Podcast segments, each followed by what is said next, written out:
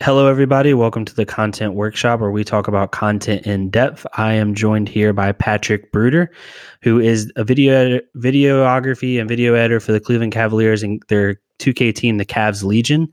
So he has joined us today on the podcast. How are you doing today, Patrick?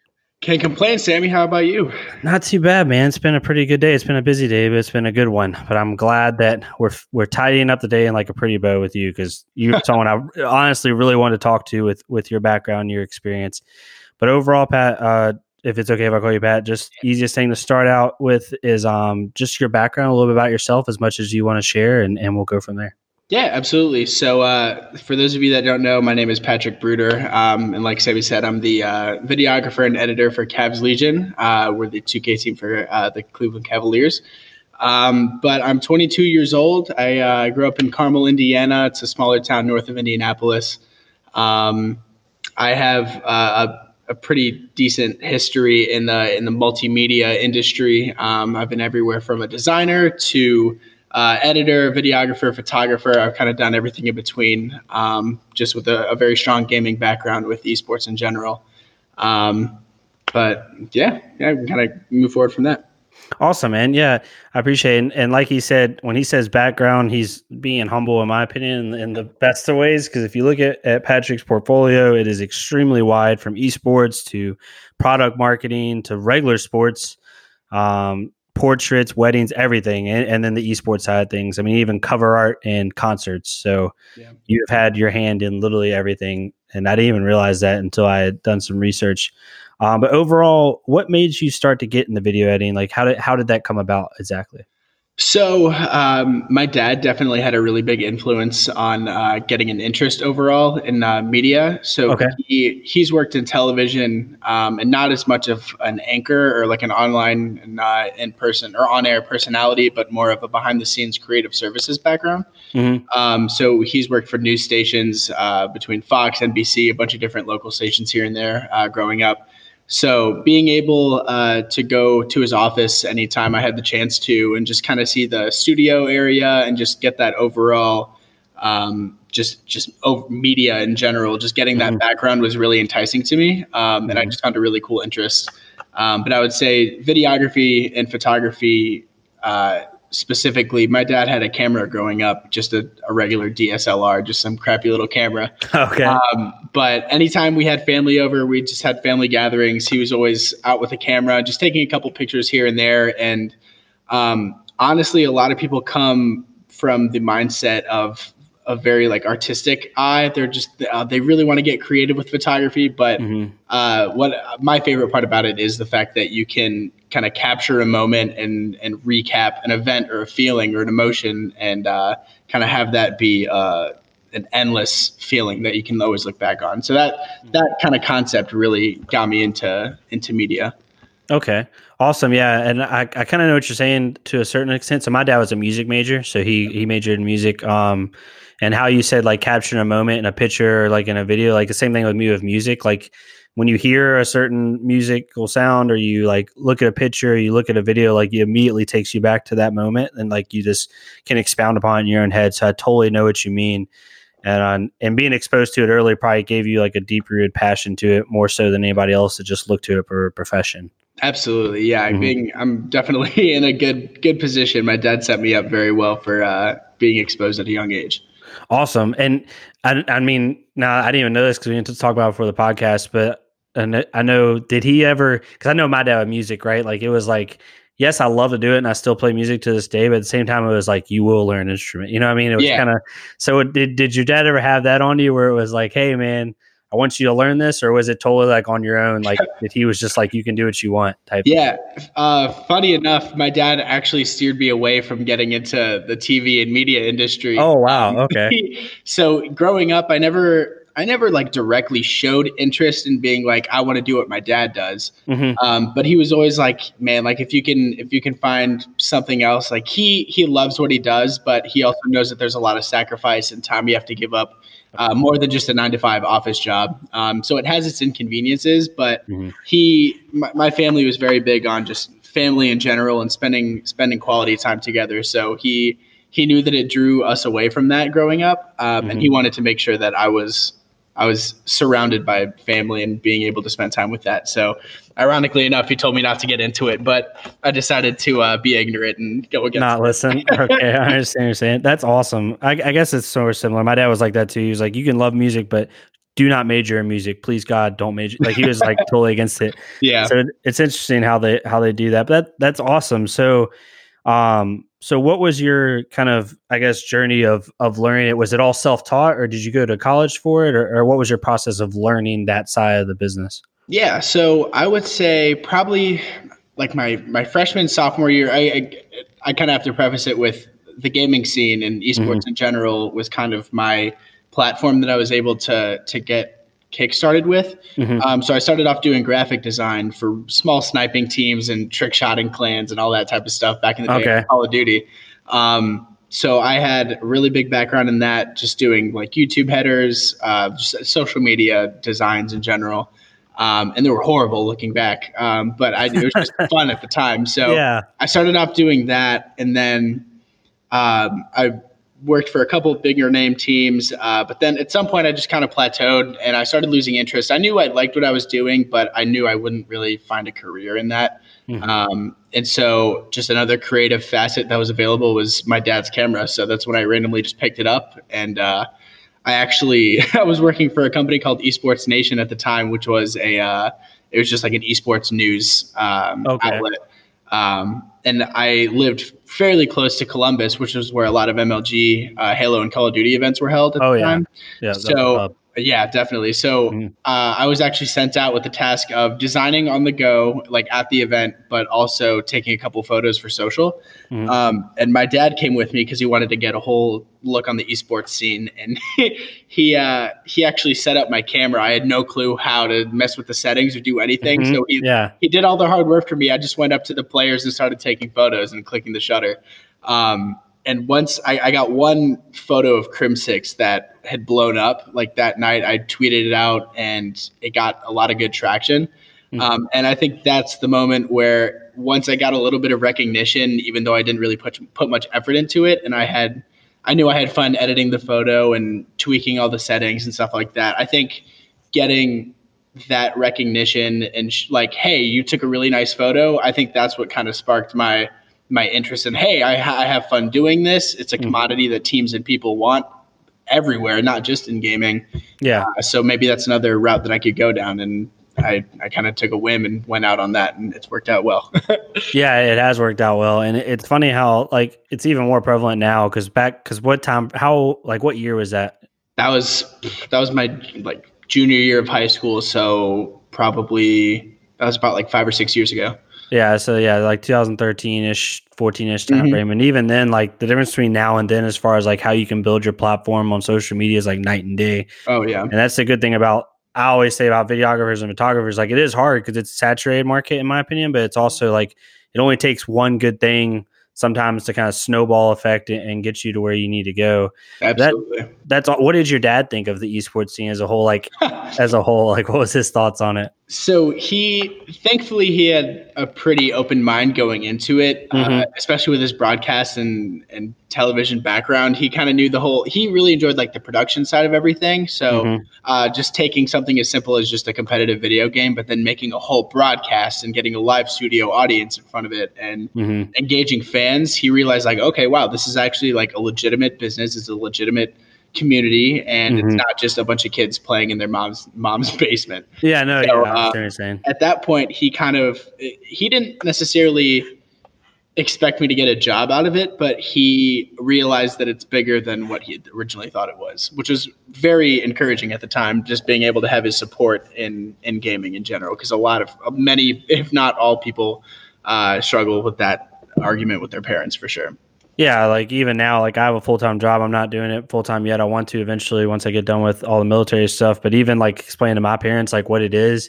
Like my mom's a 25 has a 25 year marketing and like sales background, but even her like trying to explain to her the business of esports, like I'll put out memes all the time. Like it's so hard to get people to just understand it conceptually. Like it, it's very difficult. Um, so it's nice that your dad, you know, helped you out with that and was like open minded about that because you don't hear that a lot, to be honest, when it yeah, comes to no. parents and stuff like that. Definitely. Um, So that was 2013, 14 time ish, May 2015. So what?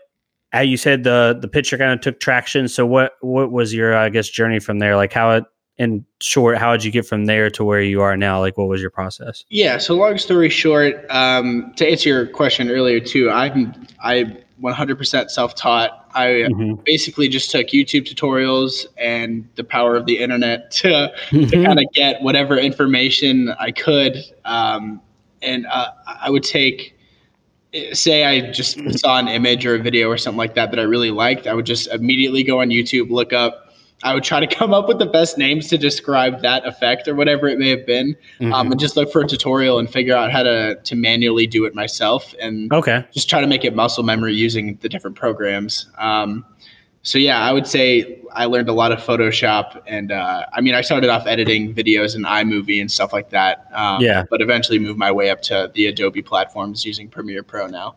Um, okay but yeah, man. So YouTube tutorials brought me a hell of a long way. Um, I actually I went to school at Ball State University for one year. Um, I was majoring in journalism, graphic design. Okay. Um, I ended up not going back after my first year. Um, school just wasn't my thing. It, it, wasn't the right timing for me. Mm-hmm. Um, and thankfully, I took that time off school because that I would say after two years of working freelance. Uh, doing uh, wedding videography and concert recaps. I shot for a bunch of different uh, big name artists, just getting random media passes, trying to just again trying to get my brand out there and trying mm-hmm. to to find the right team or the right person to work with or under.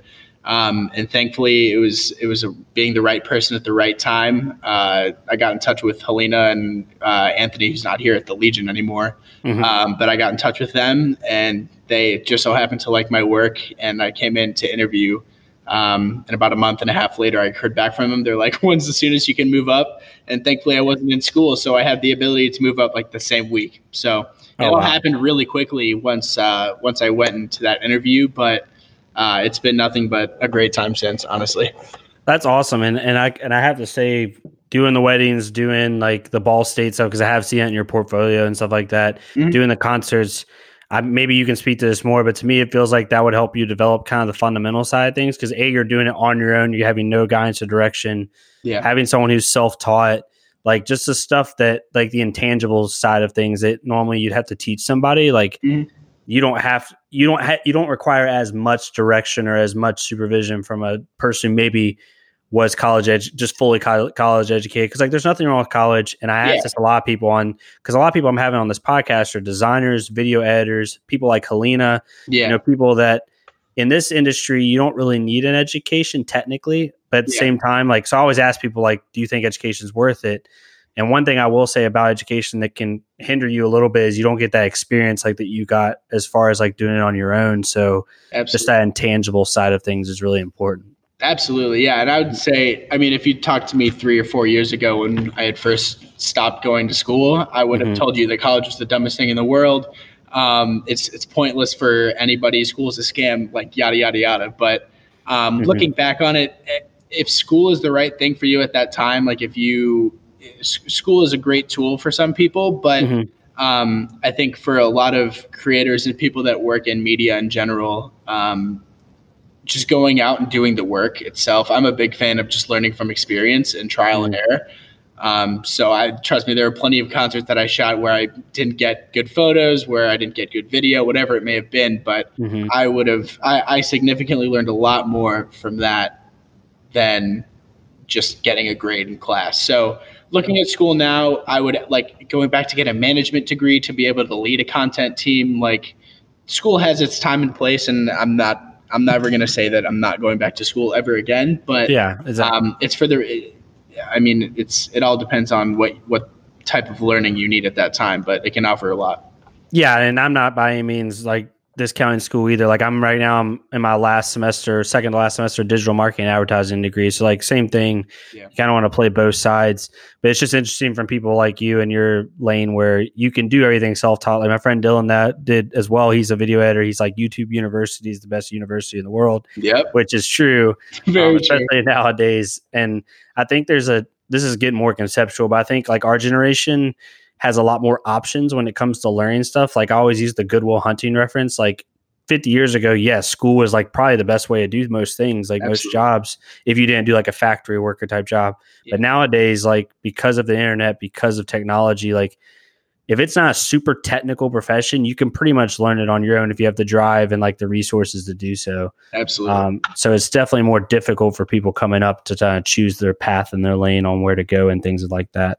Yeah. Um, but overall, I guess going into the Cavs now, you know, without getting too into the weeds, I'm sure you guys have your own like campaigns that you're not going to like publicize 100. percent But what is your what is overall Cleveland Cavaliers philosophy and and your or Cavs Legion philosophy and your philosophy on content creation and how you guys approach it? Like, what is the best way you guys do that? Absolutely. So I would say one thing I'm really grateful for is we, we have a small staff at Legion, and a lot mm-hmm. of 2K teams in general have smaller staffs. We actually have one of the larger ones at four to five people on our staff uh, that are full time at least. Um, but we understand that a lot of our revenue and a lot of our success comes from one fan engagement and two uh, partnerships. So, uh, with partnerships, like one of the easiest ways to kind of make it deliverable for them other than just in-game signage and stuff like that is through content uh, mm-hmm. uh, whether it's a skit whether it's an advertisement product promotion um, there, there's many different roads you can go down mm-hmm. um, so thankfully uh, everyone at legion has a very um, they like to embrace the content workflow which is really mm-hmm. nice um, and everyone's always even not only on legion but just it, full-time team members that are with the Cavs and on other franchises with the Cavs. They're mm-hmm. always coming to us with different ideas and they're trying to help out. Um, so it's a very welcoming environment uh, when it comes to content. But I would say my biggest philosophy with content is always try to stay fresh. Always try to keep a viewer engaged. Um, mm-hmm. A lot of days, like nowadays, uh, kids' attention spans are not very like you. It's hard to hold someone for an hour versus trying to get information to them within under a minute. Mm-hmm. Uh, so while uh, people like our generation, like I love listening to podcasts, I always try to learn a lot from that. But kids nowadays are trying to find uh, top five video, like just quick, concise recaps of like everything, just condensed and as fast and quick as possible. So no, yeah, mm-hmm. get it, and move on. But uh, I think trying to find a good mix between engaging content that can hold people's uh, attention and just overall entertain them Mm-hmm. Um, but with also uh, having the serving the purpose of uh, making another client happy. So trying to please everyone at the same time while staying uh, above all the other teams is extremely important.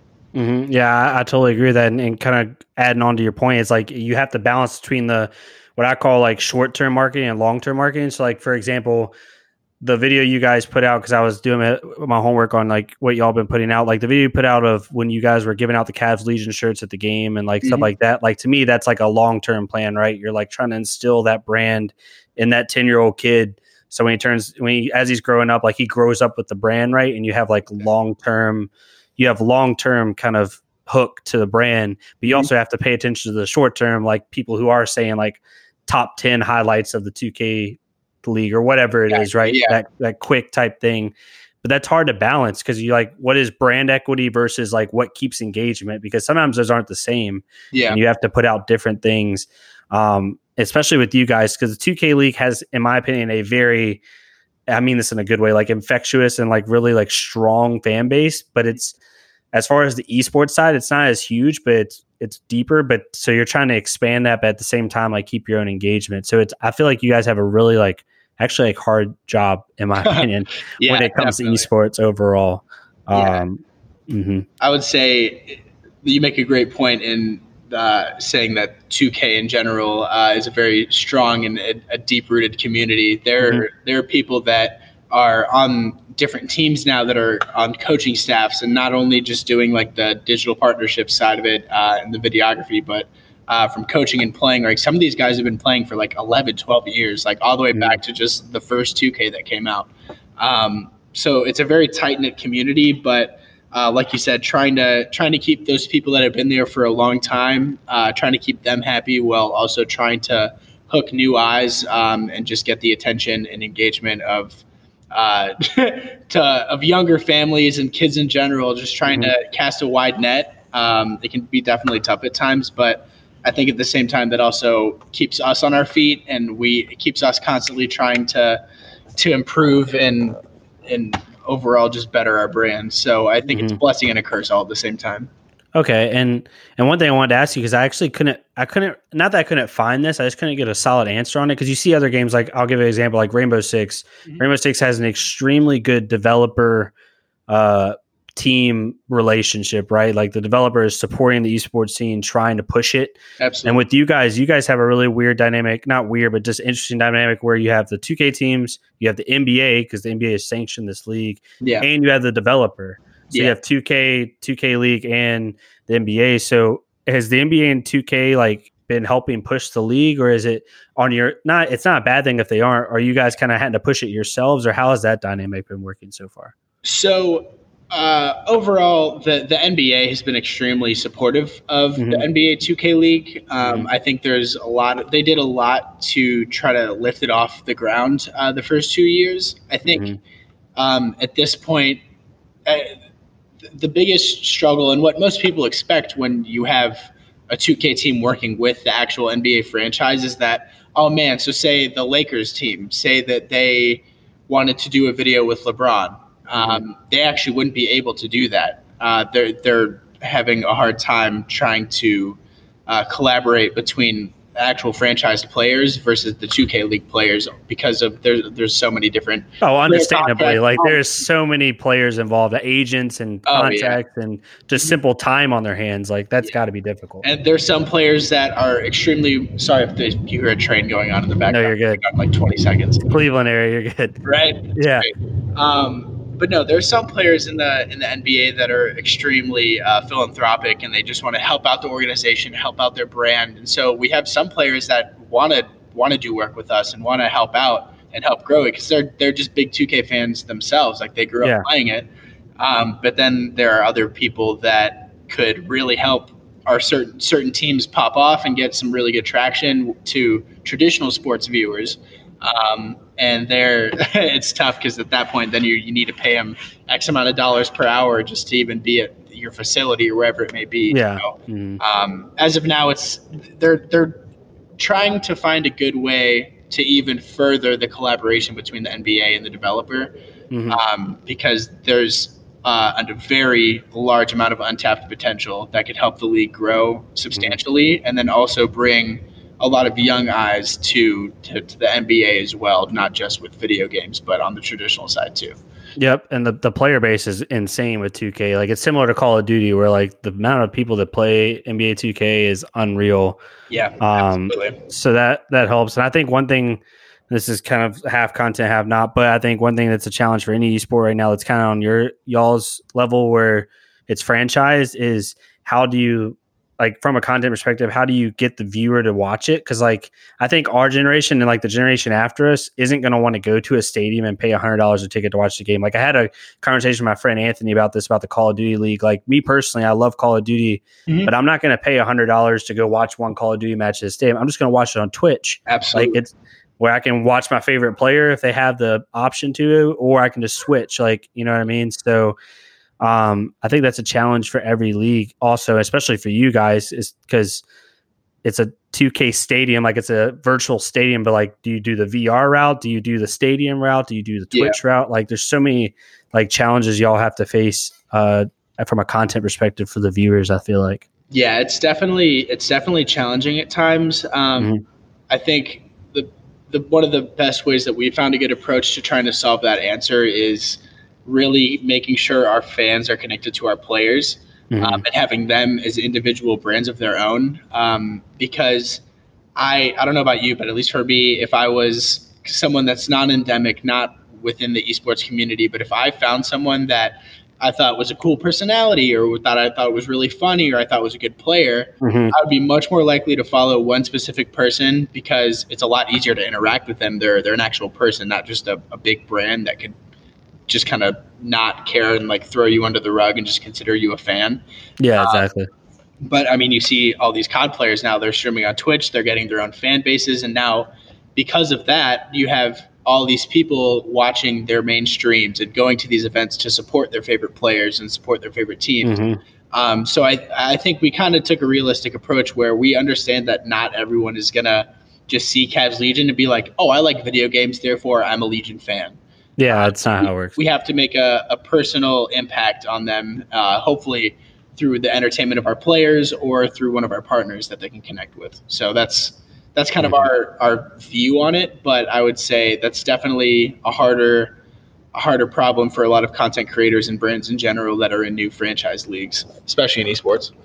Yeah, exactly. And from a video editor and like videography and storyteller perspective, like how how you have to shape that, you know what I mean? Because you yourself, like I'm the same way where I want to put out a certain product that I feel is good and I feel is quality and I feel like is what I want to say. But at the same time, you're having to like balance of like what does the consumer want and you know where do we want to take our brand? What like there's so many things you have to juggle as a video editor. Like i, I personally have a lot of respect for video editors and storytellers because i feel like i'm good at the the management side of things. Like i feel like i can manage a content team but as far as like the creative side of it like i feel like there's an intangible that you guys have to do that not everybody has and it's very difficult when you have all the players you guys have yeah definitely mm-hmm. i would say it's definitely tough and especially like not to be like woe is me, but it's definitely tough. Like you see the the Robert Rogers, the O Roger, not so Chris. Like you see a bunch of really strong groups of creators that like if you look at the Team Liquid content team or the Optic Gaming content team, like they have a really strong group of like four to five really talented creators, both on mm-hmm. video, storyboarding, like from every aspect of storytelling. Yeah. Um, at Legion, it's only me. And while we have a lot of people that have their hands in kind of ideation um, and coming up with different ideas and videos and fun stuff we could do around the city with the guys, um, but actually trying to uh, to to build a brand and create an identity and uh, one that people want to flock around and try to get behind.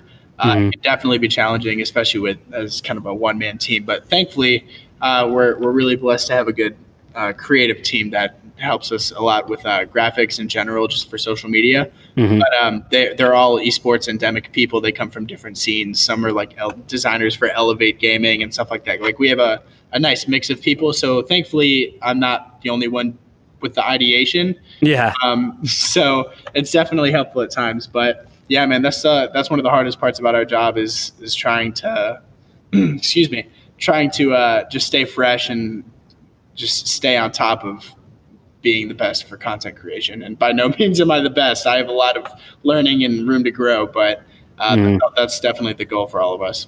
Yeah, exactly. And the creative side of things, on top of just the logistic side of things, like getting everybody at the at the facility at one time, like you know oh, that good. that right there is half the work. Like I'm telling you right now, just this podcast, like me and you, it was pretty quick, mm. but overall, like it's not their fault. Like it's just how life works. Yeah, like getting people to set a time and like be there and then you have people that get sick like Helena, like stuff like that. Little stuff, unforeseen stuff happens like that. Um, that right there can take up a quarter of your day, and then you have the actual act of what you're doing. That's another quarter of your day. So, like, long story short, like you take up 12 hours of your day just with the logistics and the act of it. And then on top of that, you're doing all the plan and prep work and the storyboard and the storytelling, like you're talking about.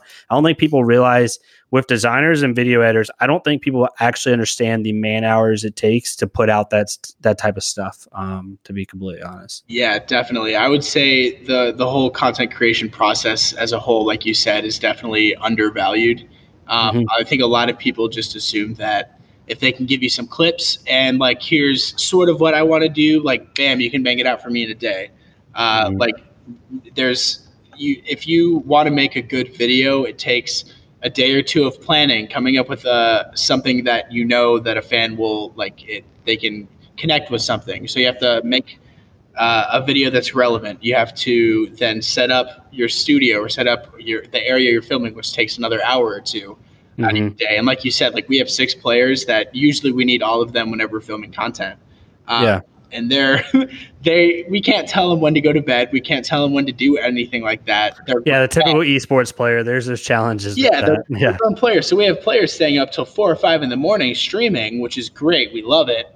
But then they're showing up to a 9 a.m. shoot, either looking like a zombie or not getting to the shoot until noon, and yeah, then exactly. you have to delay all that stuff. So there's there's so much that goes into it and then you add in the post production and getting approval and all that stuff like that and trying to make 10 different people happy um, it's it's definitely a process that people don't uh, usually think that it takes as long as it does yep I agree. And the last thing I'll say before we before we move to the other thing is um I think like 10 years ago, like so now there's the whole discussion of con of quality versus quantity and like how you balance that. Yeah. Because I think 10 years ago, like, yeah, you could take a long time to do a high production like advertisement or commercial and it worked. Like because it wasn't saturated. Whereas nowadays, like you could spend three weeks doing this amazing docu series type, you know, video, yeah. and then only like five percent of your audience sees it just because that's just how the internet is. Like I don't care how good your content is, unless you have this amazing reach marketing wise. Like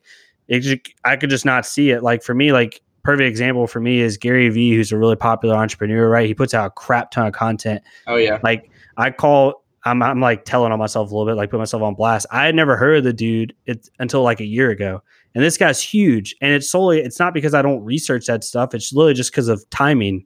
Yeah. So like, how often do you put out content? Like how high a quality? How much time do you want to spend on your content? How like that balance of quality versus putting out content as a whole and like getting it out there for the consumer to see oh, yeah. um is is really difficult. Because me personally, like if it brings uh, value to the consumer, then it's quality. Like I don't like this right now. I'm not doing a whole lot of editing, but if someone gets something out of it, then to them it's quality. Absolutely. But you also have your own perfection and your inner like OCD of like I want this to be perfect. So Definitely. yeah, that's that's been one thing that I've found myself struggling with the most, coming from kind of doing my own editorial work back in Indianapolis when I was first starting out before like I had made it to the Cavs and like actually been with a uh, an official team. Mm-hmm. Um, I felt like it, it, was all my own creative freedom, and then trying to cater to specific people. Then at that time, and mm-hmm. Uh, I, I, found myself trying to make every video I was doing, like trying to make it a, a motion picture, like a Steven Spielberg film. But yeah, not everything, and it's tough because you don't want to sacrifice quality. Um, but it, it's a weird fine line that you have to try to mix between just getting a video out there that's good, but then also not spending too much time on it because then it becomes less relevant. People won't care eventually. So yeah. you have to find that that good mix between uh, between quality and, and, getting it out on time. So yeah, an, eighty percent solution on time is better than a hundred percent solution that's late. Like uh, every every day of the week. But yeah. Um, as as you're going as we're talking about the Cavs Legion and stuff, I noticed you're seeing a new facility. Um, how is that? Because I, I, watched the uh, news broadcast where they kind of went through and walked through the new new facility in Cleveland. So, mm-hmm. tell me about that and how that has helped y'all out from a content perspective, and what y'all have been able to do with the new facility as a whole. Because it's pretty state of the art, at least it looks like to me. Yeah, man. Uh, we've put a lot of time and effort into getting this facility off the ground. Uh, we spent about a year and a half of just prepping it. Uh, just, we still have boxes in the other room, just we still haven't been able to take out. We got like 26 different complete computer setups here. Jeez. Uh, so I, it's just a lot of hardware. But uh, going from being ba- season one, we were based out of an apartment building, and I mm-hmm. like it was a two bedroom apartment. It was a really nice space, but it was a two bedroom apartment. One bedroom was our content studio. Mm-hmm. The other bedroom was mine. So I lived I lived at that facility, and then the living room and kitchen were was the practice facility. So we were we had all the guys living in in one area in one building, um, mm-hmm. and it was really cramped and really tight. We made it work. Like we DIY'd the hell out of it. Oh yeah. But uh, going from a very humble beginning of that to getting a whole full fledged facility uh, with streaming pods, content studio, uh, a full on stage. Um, it's it's been one an internal opportunity that none of us could have ever imagined. Um, mm-hmm just having the ability to come in here at any point in the day and either start gaming, start streaming, do a photo shoot, do a video shoot, a podcast, like having that access has made our plan for content creation going into season three uh, tremendously easier uh, and a little bit more enjoyable too, just being able to have these resources now.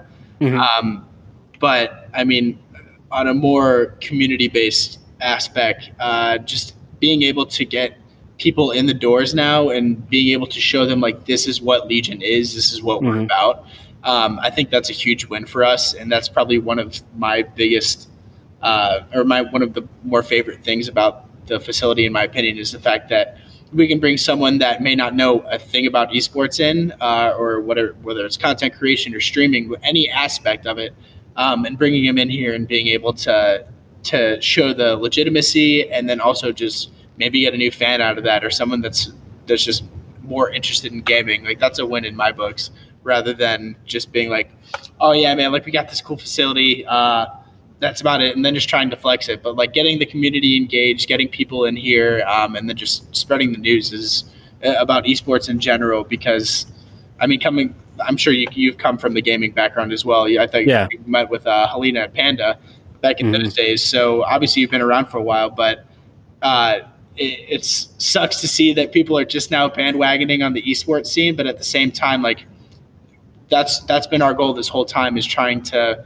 make esports a huge business and a mm-hmm. huge mm-hmm. platform for people to enjoy gaming from anywhere at any time. So yeah, exactly. have that opportunity to share and uh, use that experience is amazing. Yeah, that I mean that I was super excited when I saw the video about the facility because like I think of like the esports arena concept or like and I hope my hope is like 25 years from now instead I mean I, I played sports all through high school but instead of like people going to the Dell to play basketball they're going to esports arena or the Cavs facility to like you know, play the weekend tournament that the Cavs are hosting or whatever it is. And absolutely that's just going to generate like people see something tangible. And I think from the parents' perspective, I think our, the next generation won't have as big of an issue with trying to convince parents because their parents will have grown up in it. Yeah. However, um, as a, I, I don't have kids, but when I do have kids with my wife, like if I see if I saw something tangible, like I'd be like, okay, like I can support this a little bit more, more so than just my kid telling me yeah. he's watching some kid on the internet play basketball. Yeah. Um, so yeah, I, I, definitely agree with that. That it, it, helps for the fan base and for the facility. It probably makes it a lot easier for you from a logistics standpoint to do what you need to do on a daily basis within that facility. Absolutely. Um, the apartments thing is funny because I remember when Helena first got hired on the Cavs because I was like talking to her the whole thing, like just getting updates, like because I was super excited for her. She's like, "Yeah, we're staying in these." Like she was telling me the apartment. She's like, "It's a lot of work. We're gonna have to like build it up, but like like she was like geeking out for a minute. She's like, "Holy crap, dude! They're like putting us all up in these apartments." And I was like, "How are they?" She's like, "It's gonna take some work, but hey, it's like it's better than you know nothing." Like to be completely honest. So honestly, I remember she was like super excited about that. Uh, but I know that overall, like the facility is awesome. Like what what what future because obviously facility is a big step forward but what future goals do you guys have from a content standpoint? I guess conceptually at the cavs legion like what are you looking forward to do as the years progress? Definitely. I would say one of my biggest things is kind of like we touched on earlier uh, combining the actual nba teams and players with mm-hmm. the esports side. Okay. Uh, i think one of the biggest things that and i know we're trying to work on it um, but getting uh, a professional player in here from whatever sports team, whether it's the Indians, the Browns, uh, or hopefully the Cavs one day. Um, but mm-hmm. then just being able to collaborate with different entities and different big name people, uh, not necessarily for the clout, but then again, just for the growth of esports and yeah, having the opportunity to work with certain players and certain people would be a huge win for gaming and just Legion in general. Um, I know we're definitely looking forward to. Uh, I know our media week is coming up for season three, so we're flying out our designers from. We have one coming from Louisiana. We have one coming from. I don't even know where he's from, but we're getting people in here now that uh, we're we're able to like actually start making content that people would want to watch. And similar, like you said, you have designers coming on. You have just designers, video editors, people coming from a partnership side of things, and just mm-hmm. content creation and management. Um, but kind of bringing every aspect of a creative team and being able to to to now use this space in a creative way to help build our brand and make. We're going to be making a behind the scenes video. We're going to be doing uh, how we came up with our season three look and feel uh, and our mm-hmm. our whole um, slogan and mantra that we're going by this season uh, being able to to show the behind the scenes uh, and showing the team behind the team, um, I think we're going to have a lot of opportunity to uh, share the faces behind Cavs Legion, not only with the players but with staff as well. Um, and I think a lot of a lot of teams have been trying to do that over the years. Um, mm. I'm really excited for us to be able to finally get a, a jump on that. Yeah, that that'll be amazing. That'll add a not just personality, but it'll add a emotional connection for those viewers and anybody that's like they feel like they're a part of it. You know what I mean? And and I, hope too that some of the players from traditional sports will back it because, like personally, I know Baker Mayfield, Cleveland Browns, yeah. he's a huge gamer. Mm-hmm. He's been seen on Twitch with like some high level people. So like hopefully, you know, as esports grows, like these sports people just understand like what it can mean. Um, and just from a like a like an inner city Cleveland perspective or any big city, like that's one more outlet that kids can use to like get away from things that maybe they shouldn't be, you know, dealing with. Like just how sports is a great outlet for people, mm-hmm. you know, esports can be a great outlet for people as well. So hopefully, you know, y'all will be able to do that in the future. I think y'all will. The 2K League for me has been growing and growing, and I think it it helps out a lot that it does have a lot of the 2K League is easily be able to fuse traditional sports and regular sports because there is scouting, there is a draft, there's a combine. Like yeah. it's easy for people to identify with it because they're like, holy crap, like it, they do the same stuff the NBA does. You know what I mean? So um, seeing people go through that process is really really amazing as a whole. To be honest, definitely, yeah. And uh, going back to your to, to the whole giving people a, a healthy and positive outlet. Uh, mm-hmm even if they may not be in the best of situations or, or community around them or whatever it may be. But uh, we actually just started a few weeks ago. Uh, we're working with the city of Cleveland. So, excuse me. Um, we're working with the city of Cleveland to do a 2K Rec League, uh, where we actually okay. have 2K and Rocket League, but we work with a lot of inner city community centers, mm-hmm. um, and we have anywhere from 15 to 30 kids out here every week a couple days a week gaming, playing Rocket League. We have like uh, one of our assistant coaches for 2K. We brought a kid who's a competitive player from uh, Kent State for their Rocket League team. Oh wow! Uh, okay. but just getting these kids interested in gaming, and we had a a guy come in from the Cleveland Institute of Art who showed them a little bit about game design, just like a, a simple overview of it, but showing these kids that hey, it's more than just gaming. There are other jobs, there are different facets to to gaming more than just the actual like not everyone's going to be a ninja. Um, no of course not. once once kids can figure that out like maybe they it's kind of like us where maybe they are really interested in gaming um, but obviously they may not have the skills to compete at a high level but using their talents and their interests to give back to gaming and to be able to, to still be in that uh, that scene uh, can be extremely helpful because a lot of people just don't even think that uh, once once you get it's either gaming or nothing. A lot of people just don't realize that there's so many other job opportunities and different outlets to success uh, yep. more than just gaming. Yeah, and, and someone like you, like if someone like you sits down with a kid who's 16 years old and be like, "Hey, man, like if you have a DSLR, just a normal camera, whatever, you have a camera and you're like willing to put in the time, like this is what you can do." Mm-hmm. Um, and it's like similar to this podcast, like having multiple people on, like show out. That's the point of this podcast is showing people how easy it is. Not easy. I don't mean easy in an easy way, but how how uh, capable it is, you know, for you to just go out there and and go through these different lanes of videography, design, editing. Um, if you want to be a professional player, like if you feel like you, you have the skills and the capability to do that, um, it's more than just gaming now. Like there's so many different avenues you can do, and you don't have to, like we were talking about during the podcast and before it is you don't have to do a four year degree in order to do it. You can go do it on your own, which is very huge. Um, and that kind of goes in. You talk about the younger generation, you know, and I think this is a good point to wrap up on. Is what advice would you give to like people just starting out in esports, videography, what have you? Right, like. Mm-hmm. The best way I like to frame this question to everybody on the podcast is like, what would you have wanted to tell Patrick when he was 16 or 18? Like, what do you, what would you have wanted him to know if you had five minutes to just talk to him? I would say I would say a couple different things. Short, I'll give you a, a, a, couple small answers. Yeah, I would say one is to stay authentic. Um, mm-hmm. There's a lot of it's esports and just anything in general nowadays is very oversaturated in whatever mm-hmm. scene or job or whatever it may be that you're surrounded by. It's extremely oversaturated, and people can look through a fake personality and a fake nice at, like easily now. It's not hard to it's not hard to get caught. So I would say if you're genuine and honest in your intentions with whatever you're going down, at least in my case, it was media and videography and photography. But um, I would just say always stay authentic to, to who you are as a person and have good morals. Um, second of all, don't focus too much on social media. It's an amazing tool. Uh, and you can use it for a lot of good, but it's also easy to get extremely distracted by it and to look too deep into it.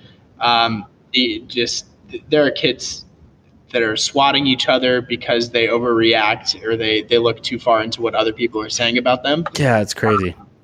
The minute that you, I'm not saying don't care what people say because it's good to take everything with a grain of salt, but Mm-hmm. Um, don't let other people's opinions drive what you do um, or, or, change what you care about. Um, mm-hmm. Because there's millions of other people that will support you and will will help you in your endeavors. Um, so don't let one or one or a couple people with negative comments or nothing good to say stop you from doing what you love. Um, and then two, just stay open minded. Um, things change. I never thought five years ago, uh, going into college, I would have never expected myself to be where I'm at. Mm-hmm. Um, so stay open minded. Always, always take new opportunities uh, that can come your way. Um, but yeah, man, if, if you enjoy something, just pursue it with everything you've got. Um, because I mean, it, it's it's easier said than done, but hard work does pay off. Um, if and again, if you're doing it with uh, an authentic background and you you really care about what you're doing, mm-hmm. eventually you will become successful in it.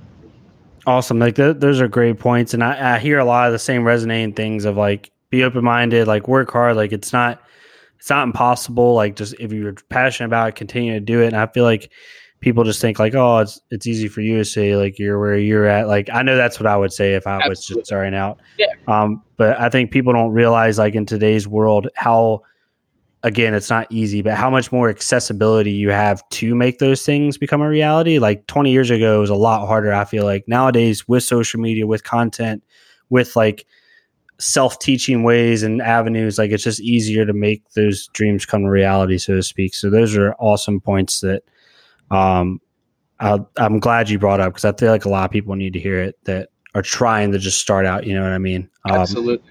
And I would say too. I was sorry to interrupt. I would no, just go say ahead. too. No. Like, not even even if you may not find immediate success in whatever you are doing and whatever mm that may whatever is applicable to whoever's listening at this time. But um, like I was, uh, not everything's all rainbows and sunshine. Like I'm at a, I'm in a very fun place now. But two years ago, I was stocking shelves at a grocery store while doing my freelance on the side. Like it's not going to be esports or nothing. Like I had to, I had to do a lot of smaller projects that I didn't enjoy doing. Um, but uh, again, like don't don't just expect that everything's going to work out right away because there it's tough to see people that are overnight successes because that does happen often. Um, but it's like winning the lottery man. Like it's it's never gonna just happen yeah, to you. you can't bank on it. You you genuinely have to plan to to work a long time yeah, don't use those people as benchmarks of like, am I being successful or not? And you bringing that up, like bringing up another story, just in case someone didn't listen to that podcast. My friend Dylan uh, Hetley, who worked for UMG, and now he does, he literally just goes to five star resorts and they pay him to do like videography work. That's all he does. And like his backstory was he sent out 200 Instagram DMs to because he used the Gary Vee method, like Instagram DM, like, hey, here's my work, here's what I want to do, like let me come to your resort, whatever. And he said he only had five people out of 200 message him back. And the reason I bring that up is because it mentions that how you used it is like, if you don't get immediate success, don't just like quit or stop. Cause like he could have done 20 DMs, got none back. And we're like, well, this is dumb. Yeah. Not, like I'm wasting my time. Whereas now, like if he would have stopped, he would never got to do what he did. And same thing with you. Like if you had just like been stocking the shelves and like saying like, ah, this is whatever. Like this is just a hobby. This is never going to work. Like screw it. I'm just going to go back to school or do whatever. Like you want to be in the position you are today. Absolutely. Um, so that's definitely a, a big thing to hit. But yeah, overall, man, I mean, I didn't know if there's anything else you wanted to bring up for content. I always like to ask people like if there's anything else they want to bring up because it might have been something that triggered in your memory during uh, the podcast as a whole. No, man, I'd say, I mean, we covered a lot, and I would say too, like, if anyone ever has questions, like my my DMs are open on Twitter. I'm extremely open. I'm not I don't consider myself a personality or too good to to talk to anyone, whether they have advice or anything. So if mm-hmm. I didn't answer a question that maybe either you asked or if somebody else had another question, like feel free to hit me up on on social media. Yeah, that, that was the last thing I was gonna say. Is I just everybody is like, what socials do you want to plug? Like as far as YouTube or like just the Cavs or anything like that, uh, where people can follow you at and either reach out to you or just view your content as a whole. Yeah, absolutely. So uh, my Twitter is at Brouder Media. It's gonna, I mean, however you however you put it in the title of the podcast, it's it's gonna mm-hmm. be that. Yep. Um, so at Brouder Media on Twitter and Instagram. That's pretty much what I mainly use to post just random random thoughts on Twitter, but also uh, the work that I do uh, throughout the week, and then also just uh, shouting out Cavs Legion, uh, Cavs mm-hmm. Legion GC on all socials. Uh, if you're into 2K or uh, just gaming in general, we're a fun team to get behind. Yeah, you, all have some great content. I will vouch for that if anybody wants to watch their stuff. Um, yeah, if you're watching this on YouTube, I'll have all his just for SA. I'll have all these uh, his socials linked in below, as well as all the Cavs Legion socials. If you're listening to this on Spotify, like you said, uh, Brouder Media, it'll be in the uh, title of the Spotify link as a whole, and then you can also come to my Twitter at Samajama TV, and I'll also be promoting him as well um, at the time that this goes live. But yeah, Patrick, I appreciate you, man, coming and talk to us. I think it's really good insight for anybody that's getting into videography, esports, just you know, or just trying to pursue whatever it is they're passionate about in general. Because I think you're a really good example of someone who your life can change really quickly if you put in the time and the work. Overall. Absolutely, yeah. Thank you, man. I, uh, I had an absolute blast on the podcast, and I'm really uh, I'm really honored to to get an invite to be able to speak on here. But then also, I'm just really happy that you've uh, you're kind of giving the the people behind the scenes, the creators, the people behind the content, uh, giving them a chance to to to voice their opinions and show their background because that does mean a lot for us. Yep, that that's the whole point. I want people to be able to see like who's driving all of this as a whole. Um, so yeah, I appreciate you, man. I appreciate the kind words as well. I do, I do this just because I like to do it. It's fun and it gives other people different perspectives and experiences. Um, but yeah, guys, overall, for whoever's listening to this, I appreciate you guys listening to us and taking the time to hear Patrick's story. Um, Podcast air every Sunday. The time differs just because of how we record. However, it will be out on Sunday on YouTube and Spotify. So you can check it out there. Uh, the Content Workshop is the name of it on YouTube and Spotify. But thank you all so much for listening. I hope you all have, have a great rest of your day. Patrick, you have any final words you want to say? Nah, man. Appreciate your time. Thank you guys for listening. If you made it this far. yeah. Yeah. Thank you guys so much. And we will uh, talk to you guys later on the next content workshop. Thanks, guys.